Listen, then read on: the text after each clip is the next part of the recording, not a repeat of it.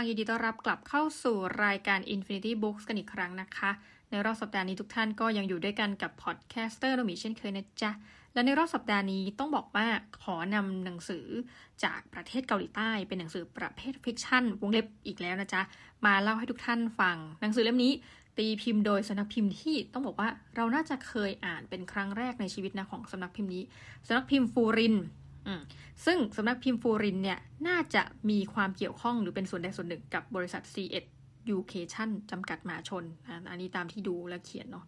เเล่มนี้น่าสนใจคือปกติแล้วบทบรรณาธิการเนี่ยมันจะอยู่ต้นๆของเล่ม ปรากฏว่าหนังสือเล่มนี้บทบรรณาธิการมาอยู่เล่มแบบว่าหน้าสุดท้ายของหนังสือเล่มนี้ หนังสือเล่มนี้สนนราคาก็น่าสนใจอีก 198 บาท อ่านรวดเร็วมากนะมีประมาณสัก 160 หน้ากลมๆคือแป๊บเดียวจบ ปรากฏว่าหนังสือเล่มเล็กขนาดเนี้ย แต่ตอนที่เราอ่านช่วงอินโทรอะเขาก็บอกแล้วว่าหนังสือเล่มนี้ต่อให้มันระยะการเขียนเนี่ยมันไม่ได้ยาวเลย แต่มันกลับเล่าเรื่องราวที่กินระยะเวลายาวนานเกือบจะ 20 ปีนะก็คือตั้งแต่ปี 2002 ไปจนถึง 2019 ที่เป็นบทสุดท้ายอะต้องบอกว่าหนังสือเนี่ยมันมีชื่อข้างหน้าว่าเลมอนเนาะหน้าปกเนี่ยเราไม่รู้เลยว่ามันจะเกี่ยวข้องกับอะไร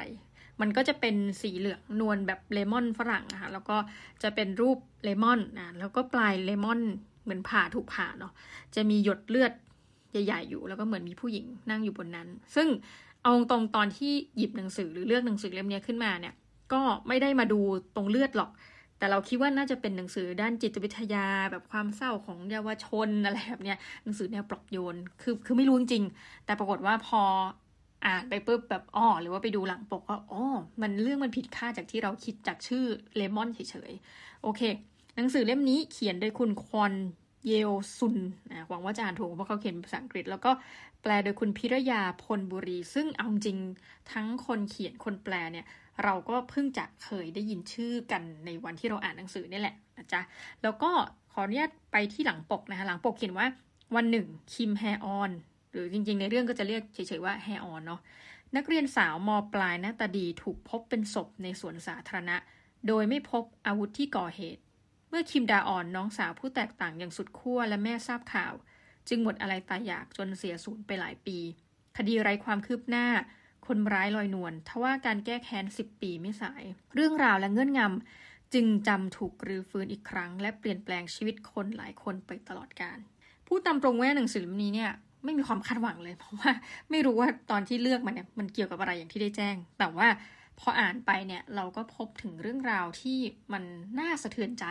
แล้วก็เป็นสิ่งหนึ่งที่ขึ้นมาอีกแหล้วในโซนของเกาหลีใต้คือพูดถึงเรื่องราวของความเหลื่อมล้ำในสังคม ซึ่งมันปรากฏอยู่ในหน่วยในสถาบันขนาดเล็กที่เราไปพบเจอก็คือไปพบอยู่ที่โรงเรียนเนาะแต่ว่าไม่ใช่แค่นั้น มันพูดถึงเรื่องราวของความอายุติธรรม ในกระบวนการยุติธรรม เวลามองคนจน เวลามองคนรวย นี่คือสิ่งที่หนังสือพยายามจะสื่อนะข้อเท็จจริงของประเทศเขาเป็นยังไงก็ไปติดตามกันอีกเรื่องหนึ่งต้องบอกว่ามันเป็น fiction เนาะเรื่องของเรื่องอย่างที่ได้แจ้งก็คือแฮออนเนี่ยจริงๆเขาก็จะอธิบายว่าเป็นคนที่สวยมากคือจริง ๆ ก่อนหน้านี้มันก็มีคนสวย คือชื่อว่าแทริมเหมือนอารมณ์ดาวโรงเรียนศูนย์หนึ่งแต่พอมีแฮออนเข้ามาที่โรงเรียน คือรัศมีของแฮออนเนี่ยได้กลบทุกคนจนตายไปหมดทั้งโรงเรียนต้องใช้คำนี้ แต่ว่าแฮออนเนี่ยเป็นคนที่มีคุณสมบัติพิเศษหนึ่งอย่างก็คือว่า เธอเป็นคนสวยที่ไม่ได้พูดอะไรเยอะอะเธอเป็นคนสวยที่มีความโดดเด่น มีความเก่ง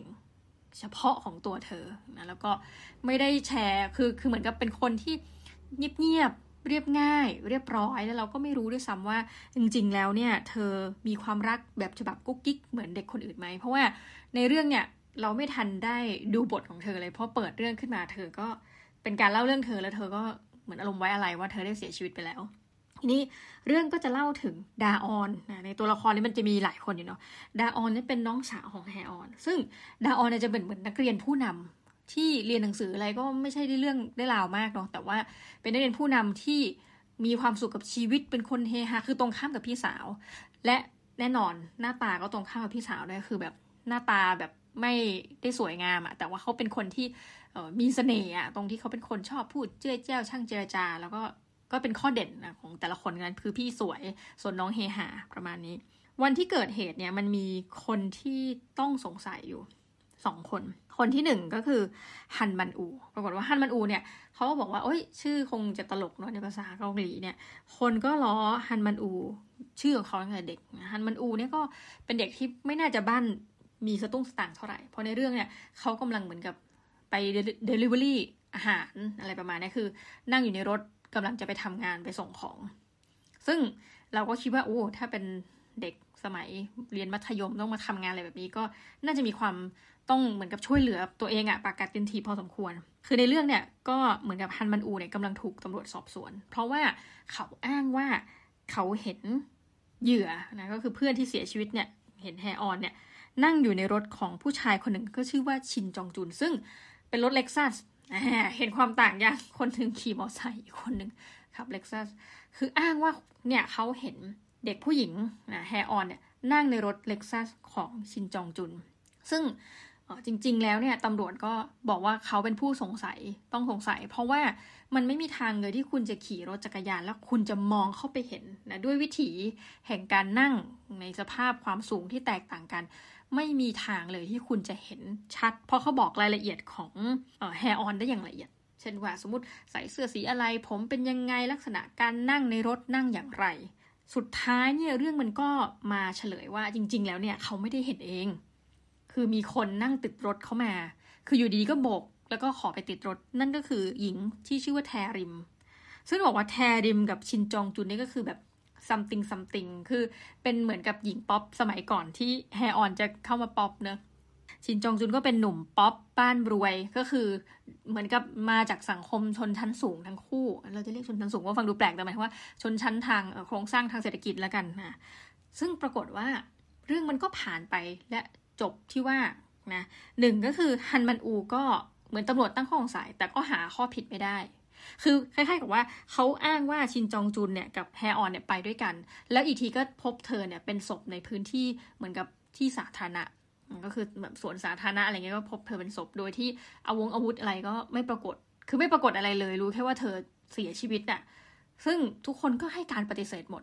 สุดท้ายก็เลยไม่มีฆาตกร จนกระทั่งปี 2019เนี่ยเขาก็ยังไม่ได้บอกแล้วว่ามันเป็นยังไงนะว่าตกลงแล้วอุ้ยตายแล้วนี่ถือว่าเฉลยหรือเปล่าเนี่ยอุบซ์ก่อนนะ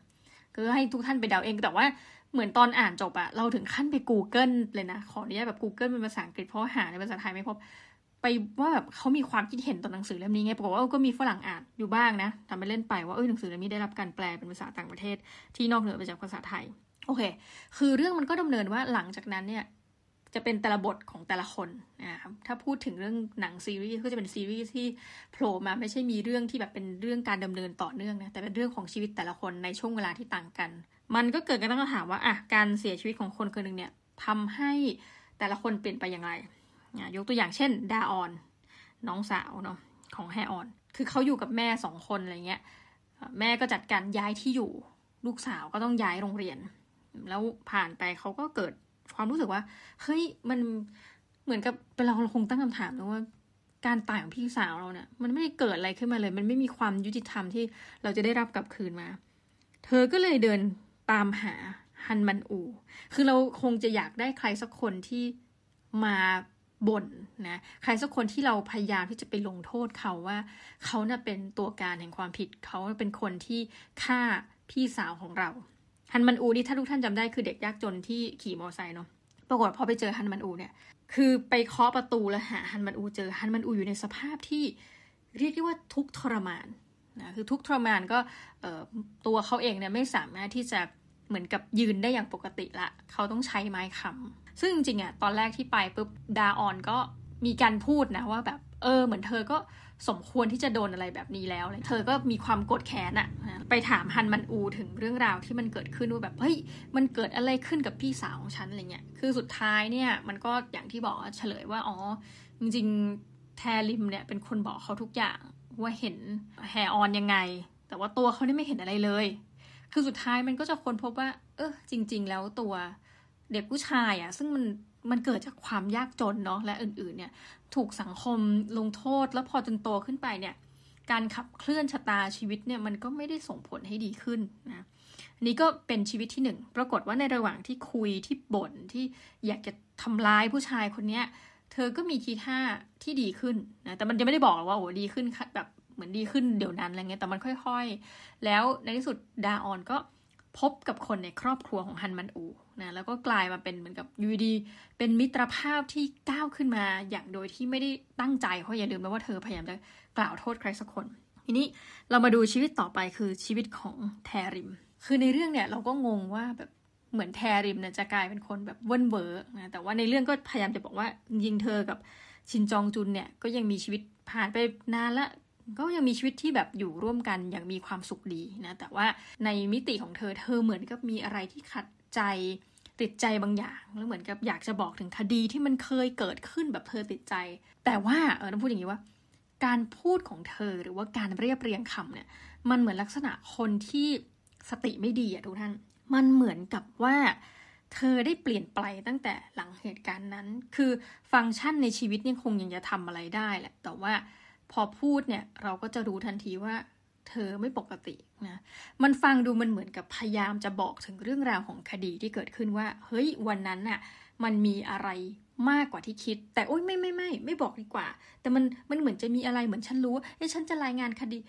คือมันจะเป็นอย่างเงี้ยวนวนไปเวียนมา แต่ว่าเป็นการพูดคุยกับจิตแพทย์ ซึ่งมันทำให้เราตั้งข้อสงสัยในหนังสือว่า ตกลงสิ่งที่เราอ่านเนี่ย ในบทนี้นะ มันเป็นเรื่องจริงหรือเปล่า มันเป็นเรื่องจริงที่ว่าหนึ่งแทริมชินจองจุนแต่งงานกันมีครอบครัวที่น่ารัก หรือมันเป็นเรื่องที่แทริมคิดขึ้นมา แล้วก็จินตนาการว่าเธอได้โทรไป หรือว่าอาจจะโทรจริงก็ได้นะ ไปหาจิตแพทย์แต่ว่า